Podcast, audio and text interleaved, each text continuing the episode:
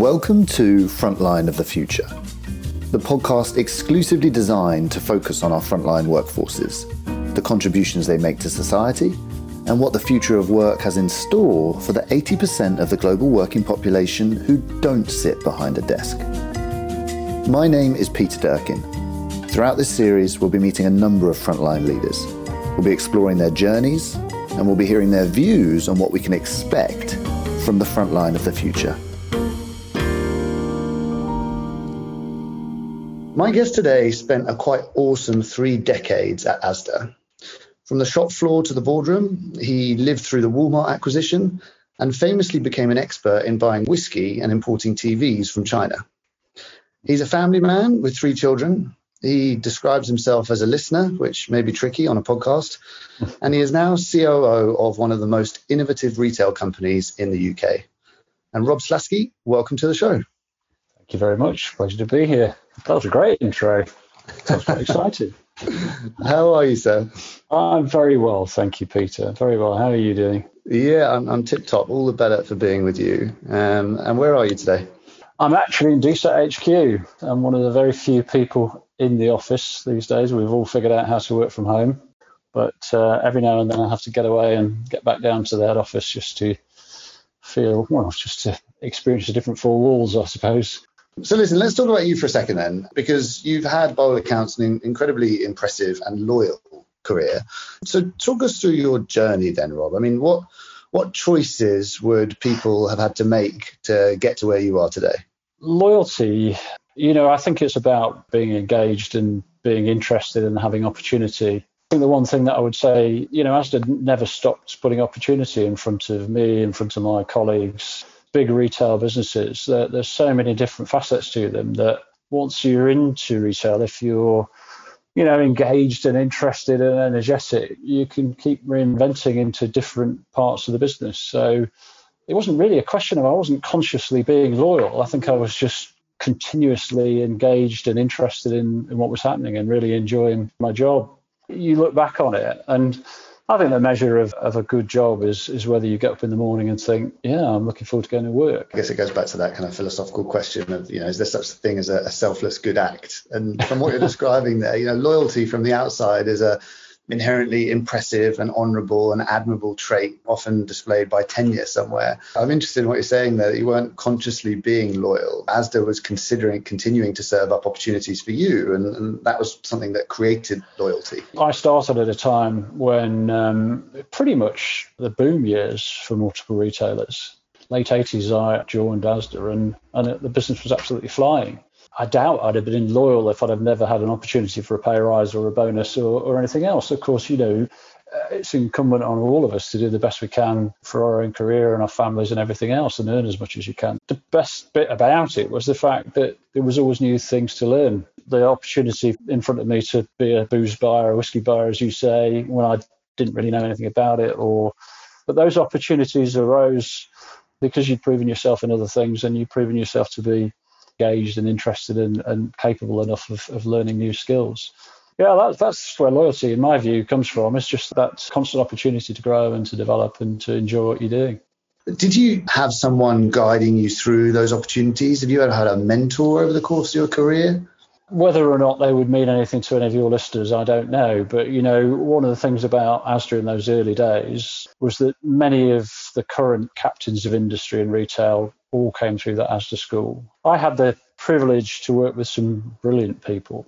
On occasions, I was mentored by one or two of them. That whole mentoring process, if you get it right, it's absolutely brilliant, isn't it? I also think most of the time we were just too busy to be mentoring. Probably the last ten, fifteen years of my time at Asda, it became a bigger thing. But in the early days, we were just flat out busy. You know, we kept the organisation quite lean. So you had a lot of responsibility. You were learning very quickly, get feedback immediately. I think that's the best way to develop. The best way is to learn on the job.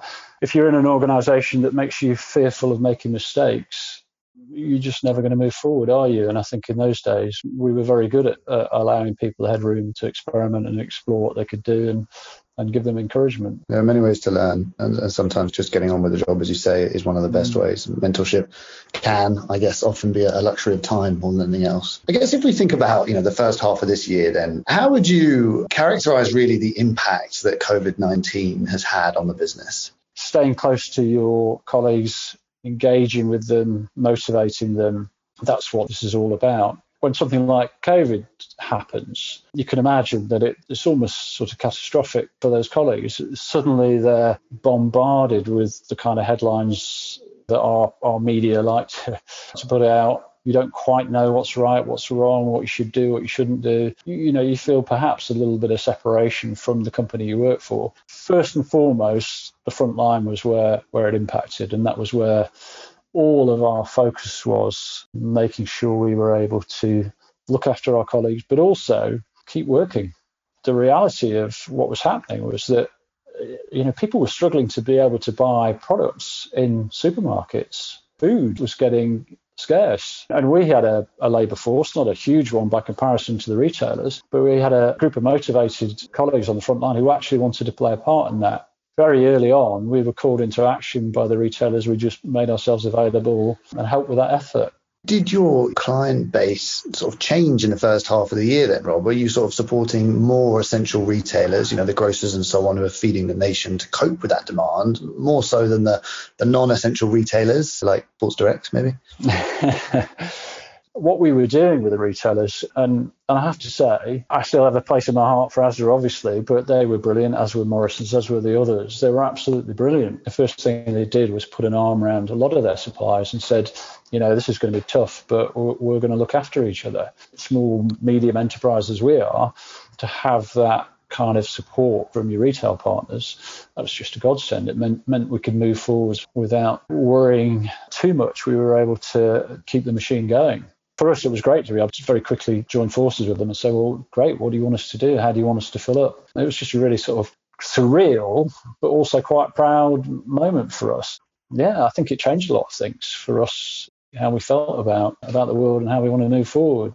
That is super interesting. You, you talking there about changing the way it made you think about how you want to be moving forward. And, you know, something which is... Um, been a, a common denominator, should we say, on the series so far is, is the concept of silver linings. So I'd be interested and curious to learn from you, Rob, you know, what have you learned personally and as a business over the first half of this year that you folks want to take forward, you know, through and beyond twenty twenty? I think probably the most interesting thing is that the capability that you have in a crisis. You suddenly see your colleagues who suddenly, you know, want to stand up and be counted, want to help with the effort, want to take on more responsibility and act faster than they've ever acted before. And I think you realise sometimes as a, as a leadership team, you know, unleashing the, the talent you have in your organisation, doing that faster.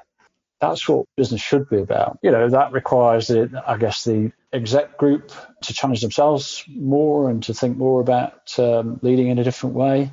And, and you'll have heard all the stories about this. Of course, I think, again, every business that survived through COVID suddenly realised that half of the meetings they had, honestly, were probably executive ego or management ego. Why do you have a meeting? You have a meeting so that you can listen to people talking to you and informing you. If you trust those people to do their work anyway, let them get on with it, support them. So one of the things we did was we just we just wiped out so many meetings and actually ran the business in a completely different way. People, again, around D SET that I, I have to take my hat off to were, were sensational through all of that, and actually contributed to all the, the sort of thinking and decision-making that we had to do on the fly. How do you communicate to the front line? What equipment you have to give them? How do you source P P E quickly and get it through the business and out? How do you make sure it's the right kind of P P E? I think uh, a year ago, we might have had too many committee meetings. We found a faster way of working and we love it. Absolutely. No, I mean, conceptually, it makes complete sense, Rob. You know, what's this period given you? Well, it's given you insights necessarily that you would never have had before. Well, yeah. Practically, how does that play out? Well, people, whether it's the two hundred folk in the head office or on the front mm. line, which, by the way, is great to hear because some industries have seen a bit of a division between head office and mm. front line, not so at D SET, which is fantastic. Mm. I guess this brings us to the point where we do like to look ahead to the front line of the future, if you like. And, and the point of acceleration is, I mean, it is fascinating, no more so than in, in retail. I mean, there are so many retail trends which have been accelerated because of coronavirus. I read this uh, stupid post on LinkedIn the other day saying, who's been responsible for the digital transformation of your company, your C I O, your C T O, or COVID nineteen? No, certainly from a retail point of view, you know, folks have been forced into digital maturity almost mm. overnight, if you like. The move to online being the most basic. Pre-COVID, I think the penetration of all online grocery sales from all the major players, Ocado, Tesco, and everyone who, who delivered, only accounted for seven percent of grocery yeah. sales. Yeah. And you can absolutely see that online subscription-based shopping and the, the value behind the delivery slot being more important than ever, you know, as memories of that, that food scarcity you were talking about earlier and the empty shelves in the supermarkets stay in people's minds. But what does that mean for frontline workforces in retail, you know, that will see some sort of seismic shift to more dark stores to support that online shopping? All of the major multiples have been have been kind of wrestling with for, for years. How do you fulfill that online demand? And I guess the thing you've got to kind of realize as well, you know, by shifting from in-store purchase to online purchase, you've effectively, as a retailer, you've effectively moved an hour of the customer's time for free in doing the shopping to your colleague's time, which you need to pay for. So actually for the retailers, it is quite challenging, the move to that switching to online, because I don't think it I don't think it's quite as profitable necessarily as, as you automatically assume it is. Potentially the future of it is more dark stores, but again, for most retailers, it's very efficient to do it from their existing shops, which are effectively food warehouses anyway. Frontline merchandising will always be relevant. It's going to be relevant for years to come. And the idea that it'll all move to sort of a, a robot solution, that for me, that's going to be years, decades in the future, if ever. We're always going to have people working on the front line of retailing. But what we're going to be able to do more and more is target those workforces more effectively. Um, that's the, the real sort of secret to it, I think, is deploying your workforce really effectively. I think there's some interesting changes coming. And I, I think the landscape I was trying to paint is one that's challenging for retail. They are going to un, undergo change. You know, the big four anyway, and, and, and the majority of food retailers are in this battle with Amazon and online and, and with discounters. You know, arguably, you know, what I'm thinking is that the frontline of the future perhaps has got to be more fluid and agile, with capability to relocate the supply of the workforce, if you like, effectively giving it capacity Precisely. Where it's needed. And ensure workers are still getting paid. Those jobs aren't at risk, let's be clear, based on, on what you're saying. It's just that they are being repurposed into a different environment in a little bit more of a fluid way than they can be today. You talk about moving the workforce. I think we're aligned that that flexibility is what you need to see coming through in retail, but it's how to identify where to move them to. You know, what's important? When is it important? What's the next priority in any given day or hour or minute of the working week? The next big thing is, how do you read all the fixtures all at once so you can identify where the opportunity to move that workforce is to? We've seen things just move ridiculously quickly around us, and that development, as people have always said to me, is exponential. It's just going to get faster and faster. So we've all got to be at the forefront of that, haven't we? Otherwise we will be left behind. The other side to it for me is, is the people aspect to it, and, and almost the perception of frontline work, um, you know, attraction and retention of talent. Do you think there'll be a lasting change in the way that frontline workers are valued by their businesses and, and indeed by the consumers and the Joe public? I certainly hope so. That's where I started out. For me, that's the kind of be all and end all. I think if you're in, in retail, being engaged in innovation at one end is, is very exciting, but being engaged in serving the public at the other, that's what it's all about. Yeah, I think for too long, we've probably taken those colleagues for granted. We've not really ever had the capability to listen to them well enough, to understand them, to know them well enough. And I think that's one of the really exciting things for me that we're seeing more and more of.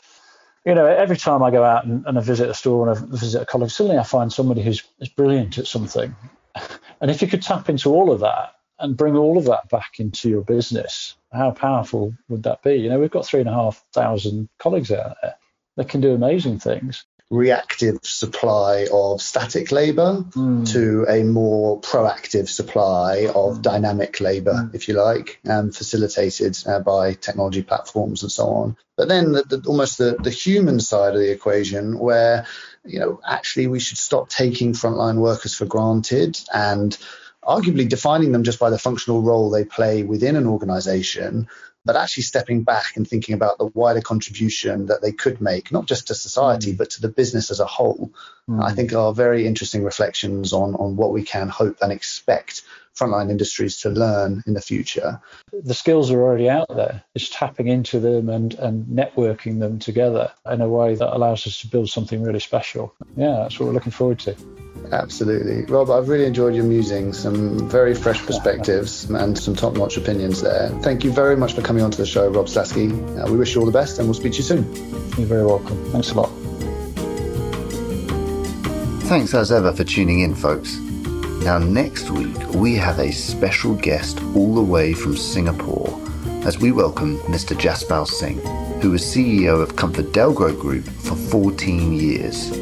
Stay tuned for Frontline of the Future's Singaporean Special.